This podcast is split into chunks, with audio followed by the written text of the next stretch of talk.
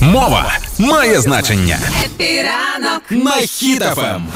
Для тих, хто досі впевнений, та яка різниця на якому язикі, то чого ж не українською сказала Верховна Рада і схвалила прекрасний закон, який забороняє трансляцію російської е, музики в українських медіа та громадському транспорті і в просторі загалом. Ну і паралельно заборонили імпорт російських книжок, тому що в нас є свій туалетний папір, а вони хай витираються своїм.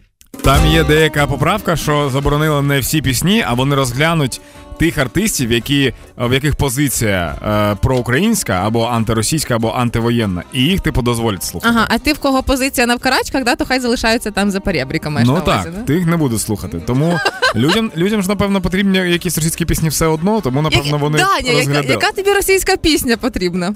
Мені конкретно? Да, ну ти кажеш, людям потрібно. А, слухай, вчора знаєш, що зробила? Вчора Аня моя зробила мені привітання, вона зробила нарізку. Так. Е, під, е, В нас є пісня, з якою ми дуже. Е, ну, Це це великий пласт гумору в нашому житті. Е, е, ти, е, кіс-кіс, кіс-кіс, ти котик, ти котик. Да, Знаєш цю пісню? Да. Вона вчора зробила це.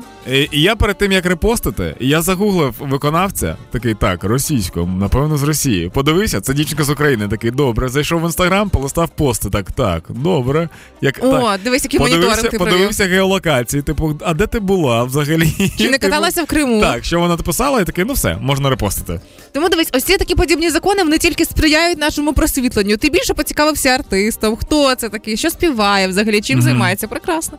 Але ж ти порозумієш, я поцікавився не для того, щоб дізнатися історію та проникнутися його почуттями, коли він створює пісні. А щоб подивитися, чи нема там зради. да. Просто щоб перевірити.